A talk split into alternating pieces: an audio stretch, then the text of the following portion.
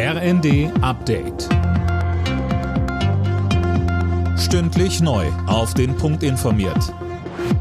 Ich bin Dirk Jostes. Guten Tag. Nach dem Ende der Wartungsarbeiten kommt mehr Gas über die Pipeline Nord Stream 1 als erwartet. Das hat der Chef der Bundesnetzagentur Müller erklärt. Man könnte damit das Vorwartungsniveau von circa 40 Prozent Auslastung erreichen. Am Abend war Müller noch davon ausgegangen, dass weniger Gas ankommt.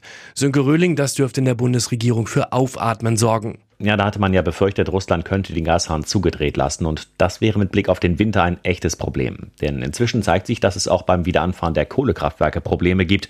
Denn die Kohle muss ja erstmal zu den Kraftwerken hinkommen und da gibt es offenbar viel zu wenig Transportkapazitäten. Es bleibt also viel zu tun, auch wenn jetzt wieder Gas fließt, über den Berg sind wir noch lange nicht. Angesichts der aktuellen Energielage setzen auch immer mehr Mieter auf kleine Solaranlagen für den Balkon. Die Wohnungswirtschaft warnt jetzt aber, das muss gut mit dem Vermieter abgesprochen werden.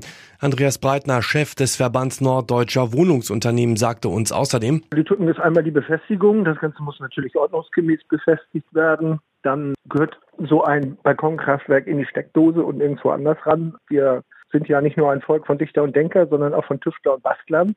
Kleine Warnung an alle, die Mieter, die beabsichtigen, sich so ein Teil anzuschaffen, bitte ordnungsgemäß anwenden und nicht anfangen rumzubasteln und Strom in alle Welt zu schicken.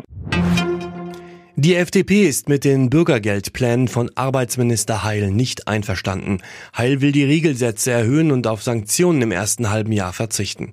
Für FDP-Chef Lindner kommt das nicht in Frage. Bei NTV sagte er, aus dem Bürgergeld dürfe kein bedingungsloses Grundeinkommen werden. Deutschland muss im Viertelfinale bei der Frauen-EM in England am Abend gegen Österreich ran. Die DFB 11 geht selbstbewusst in die Partie. Bisher hat das deutsche Team noch kein Gegentor bei der EM hinnehmen müssen. Anstoß ist 21 Uhr.